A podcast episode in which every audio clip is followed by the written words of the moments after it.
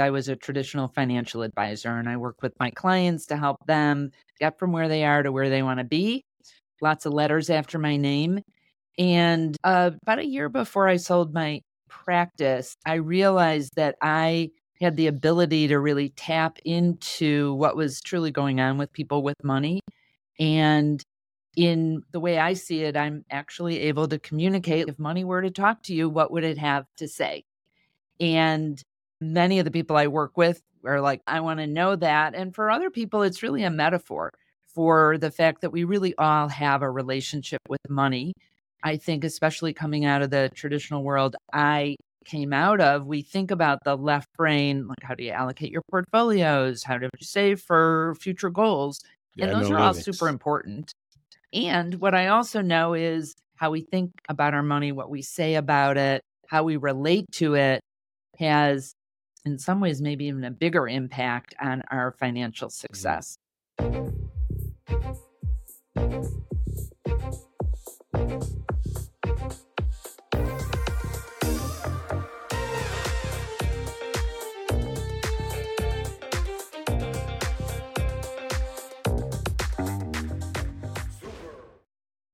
Welcome to Super Entrepreneurs Podcast. I'm your host, Shahid Durrani.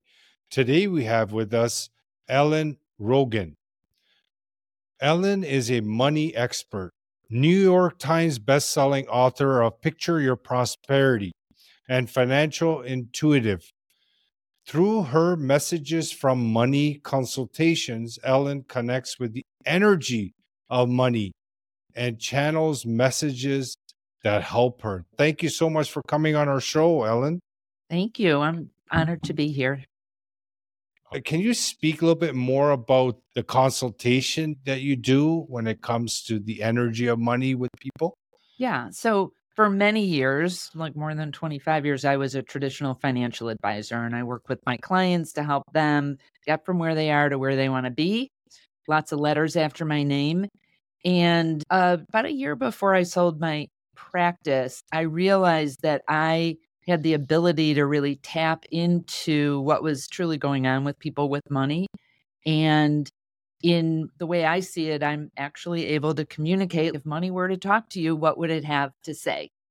And many of the people I work with are like, cool, I want to know that. And for other people, it's really a metaphor for the fact that we really all have a relationship with money. I think, especially coming out of the traditional world I came out of, we think about the left brain, like how do you allocate your portfolios? How do you save for future goals? Yeah, and those are all super important. And what I also know is how we think about our money, what we say about it, how we relate to it has, in some ways, maybe even a bigger impact on our financial mm-hmm. success. Mm-hmm. Yeah. So in these meetings, I basically ask money what they have to what it has to say to people and i just trust what comes through i do that through journaling and then in the consultations between those messages that are coming through for someone and my background as not only a, a financial advisor in the past but also business owner who had a very successful practice people are able to get new ideas they hadn't thought about clear money crap away that mm. it's been hanging out there maybe learn how to charge more. It really depends on what's up for them to what results come out of it, out of those meetings. Yes. And the key word here is relationship. And then for us growing up in our environment and our families, money just felt like a very difficult thing. Our parents used to say, money doesn't grow on trees. There's this component of lack. So we unconsciously put it on a pedestal and not realizing that by building a relationship, we can bring it more into our life. Can you speak on that a little bit? Yeah, you're 100% right on the fact that we've gotten these messages from when we're itty bitty children, even before our mm. parents could even realize they're sharing how they are with money by what we heard and saw growing up, even probably more than what they deliberately taught us right? Mm-hmm. We've taken on these messages and they impact us either. I've seen people either do exactly what their parents did, worrying about money, people whose parents grew up or grandparents grew up in the during the depression and they're still like in a different financial position, but still washing out baggies and doing things that maybe their grandparents did because they're so afraid, or they go the opposite extreme. My parents were so frugal that I just spend because I feel like I deserve it or whatever they're saying. So it's not to blame Mm. our parents for everything, No, But they meant to- well. Yet they they did the best they could right? Mm. and and we could use these some things we saw and heard were really helpful and some things were maybe less than excellent. And so as adults we get to start to look at this and decide is that really still working for us or not? And hopefully be able to shift into something that's a more healthy relationship. Mm. yeah. And in general, many people face similar issues when it comes to money. Can you share some tips what people can do to build a better relationship with money? Yeah, for sure. One thing I think is helpful. So, whether we're looking at this as a helpful metaphor or that we truly see that we do have a relationship with the energy and money, either one is fine, is to think about if this were a personal relationship, how would you be doing in that relationship? Because I think some mm. people think, yeah, I have a relationship with money and they think it's not there for me or I'm scared of it or whatever, but they don't think about how they are on the other side. So relationships go two ways. Are you a good partner to money? Are you taking care of it? Do you worry about it? Are you envious? If this, if you think about if this was a romantic relationship or a really best friend, how are you doing? Are you just looking as, are you trying to just hook up with money? you pay attention to it when you need it, but you don't. Like money doesn't like that. Money wants to be your partner. Money wants you to do really well. And so I think it's really helpful to just start to think about that. And if you, someone, sometimes things aren't easy, there's challenges that come up. And I'm not trying to say, oh, if you just have this great loving relationship, everything will be fine. But what I hear over and over from money is it wants you to do well. And sometimes stuff happens as a way to teach us and that it's Mm. for our own growth, even if it's not easy. And that it really doesn't want you to worry. Like it's this natural, I hear lots of times that people are just scared. They're worried it's if they have money, they're going to lose it or they're not going to get it. Or it is for business owners, what if it doesn't come in? Should I invest? Should I not invest? There's lots of worries that we have. And it may seem like natural, but it's not actually helpful to come Mm. into our relationship with money with a lot of worry. Mm. So to be find contemplative practices or practical practices where you can feel just more grounded and better. Contemplative practice might be walking in nature, meditation to just calm some of that down. And a different, a more tactical kind of practice might be getting a really good advisor, great accountant, a good business advisor, maybe learning about concepts you don't know about. And they're both really important there. And you mentioned that point makes so much sense is to look at it like a, a regular relationship, like a person, and not just expecting the other person to change and do things. You build that relationship with money. We're always trying to change other people. We're trying to make things better. We want best for other people. We're always pointing out what they can improve, how they could be better but we never really pay attention to ourselves. They say, fill your own glass first. What are we doing with this relationship with money? Yeah, for sure. And another, I was giving a presentation last night and I was explaining how in the past I've worked where I've talked about how couples have relationships with money and we see that this can be really conflicting sometimes. And I brought up that money is like that mother in law in the relationship. Now, maybe you both get along great with her and you love her and it's really cool, Yeah. but maybe one of you has a funny relationship with that, your mother in law, and that we know that if we can smooth that out or find a great way to work together, everything is just better. Money impacts every area of our lives. It impacts our relationships. It obviously impacts our business. It impacts our kids, whether we're conscious of it or not. That may be a helpful way to think about it too. Do you have a good relationship with your money mother in law? Yeah, that's funny. Can you share s- main point from your book Picture Your Prosperity. Any key message that you can share from that book? Yeah, one that I love to share, which isn't always obvious to people because it almost seems counterintuitive, is that I believe that generosity precedes prosperity. And often I'll hear people say, Oh, when I have money, I'll give back. And I actually think that's backwards. I think we should be giving forward. I get a little cringy actually when people say that because most people listening or watching this have some financial means. And we can always be helpful to other people. And the issue is if we're holding on so tightly to what we have with fear, like, I'm not going to be okay. So, how can I give to others? And I'm talking about financial giving right here. That you can't, if you're this or clenched and you're grabbing on to what you have, you can't actually receive. And that when you loosen that grip, and whether it's sharing financial resources with an organization that's important to you, someone in your life whatever feeds your soul, maybe someone down the street who's really in need, whatever feels right to you, it has it's greasing the way for money to flow into you. And it's not a give to get, it's when you're generous out there, things flow back to you. And if we're talking about a non financial way of doing this, I think back about my whole career when I have been wanting more referrals, I up the referrals I'm giving. And it's not so much, okay, I give you a referral, I expect one in return. I mean, sometimes it happens that way, but often I'll give someone a referral and then all of a sudden some great opportunity comes in from somewhere unexpected. And I truly believe that what goes around comes around. And the more we good put the more good we put out there, the more it flows back. Yeah, that's a key point right there. Whenever I spend money, I get into the energy of seeing where that money is going. So if I'm paying at a gas station, I will see that money feeding that attendant's family and the owner of the gas station. I'll just see that money trickling down.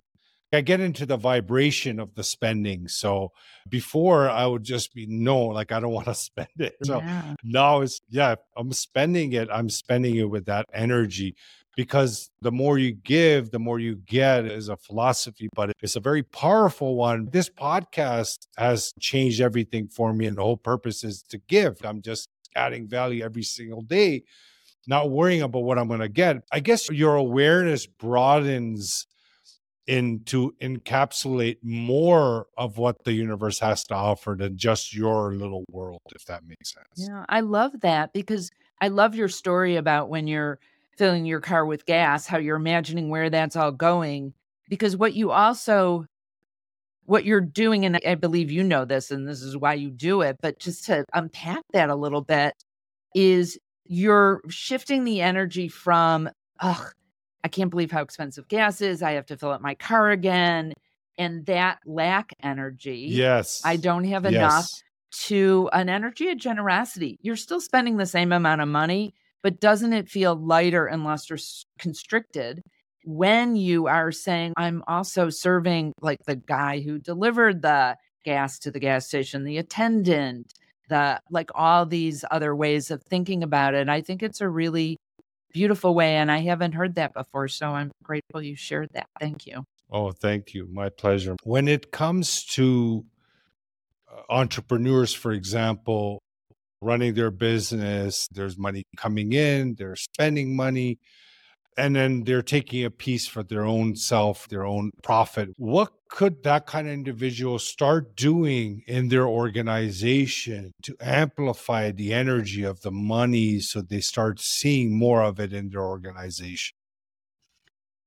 Yeah, so a couple things are coming to mind. One mm-hmm. is let's stay on generosity for a second and then we can talk mm-hmm. about team yep. is it can be like an actual practical thing deciding you're taking x percent of your revenues and putting it aside to be given away.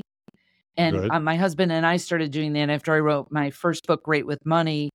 I talked about say besides saving automatically giving automatically and taking some money off the top.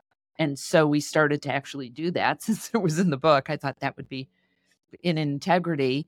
And what I found was that we would take a percentage of my revenues that were coming in off the top, putting it into a separate account and just earmark for giving. It, I didn't have to give it away that month. And what started to happen for my husband and myself is we accumulated money so that when people were asking us to donate to things that were important to them, we were more generous.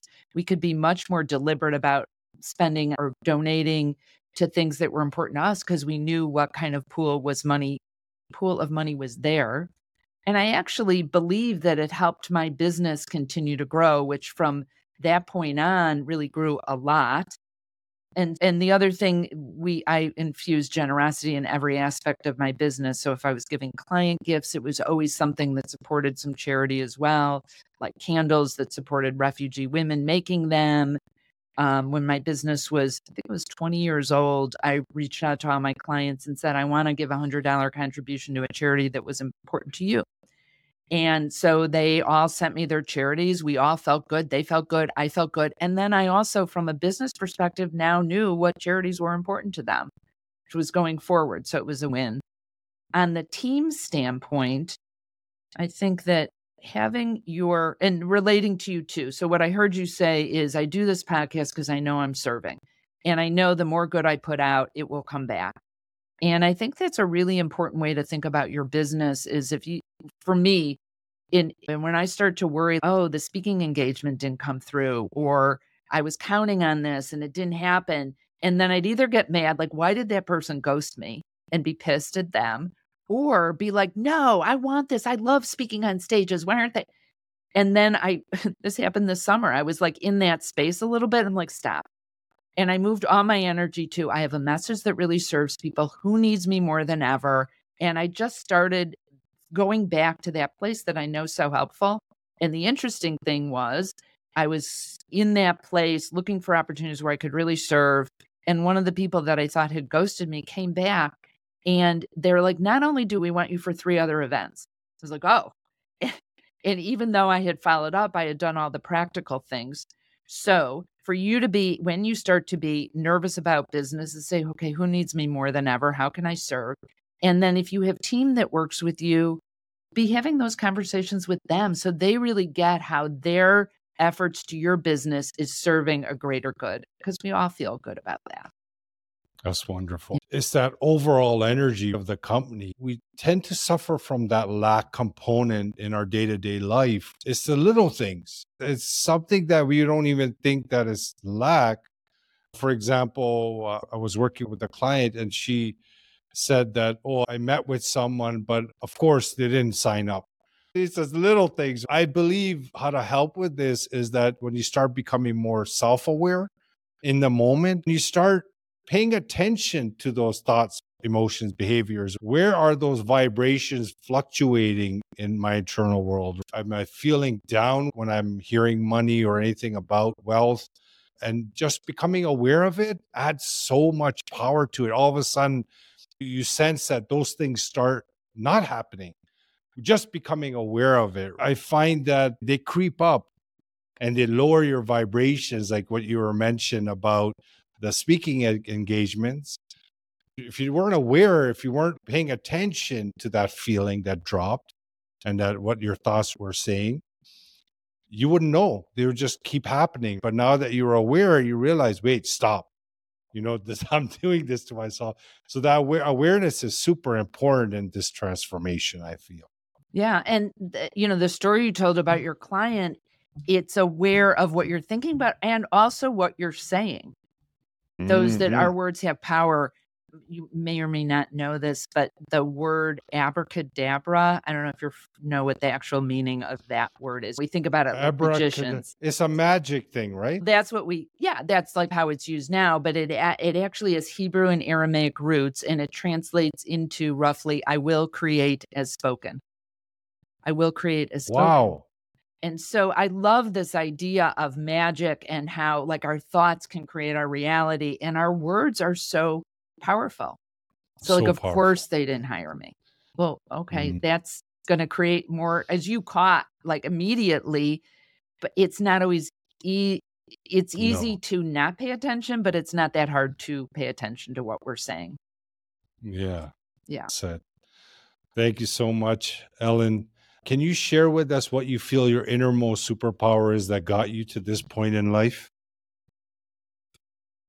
Oh, wow. That's a really cool question. I would say Thank you. that uh, I would say where I'm focusing now is about the ability to really trust my intuition. If you had asked me this four years ago, Mm. I'd say my superpower is calm and making other people feel calm about money, which is true. I think that's why I was a good financial advisor. I think Mhm. that behind that, part of the reason that happens is because I do have this ability, which by the way, I think we all have, to be intuitive with what's really going on with money and be able to Mm. communicate that with others. Because it's like Good. my big work in the world is around having people have a better relationship to stop asking, Awesome. Am I going to be okay? to start asking, Am I, how much can I give? And when that happens, Yeah, everything changes. nice. I really enjoyed our conversation today, Ellen. The Great work that you're doing and just helping people build that relationship because at the end of the day, life is just a big relationship. We tend to not look at these little things, but they're all relationships, our internal relationships with these different components of life and money. So the work that you're doing, bringing that awareness to a higher level for people is super important. So I appreciate your time today. Thank you. I appreciate being here. Thank you. Audience, thanks so much for joining us for another episode. Ellen's information will be in the show notes. Get in touch with her if you want to build a better relationship with money.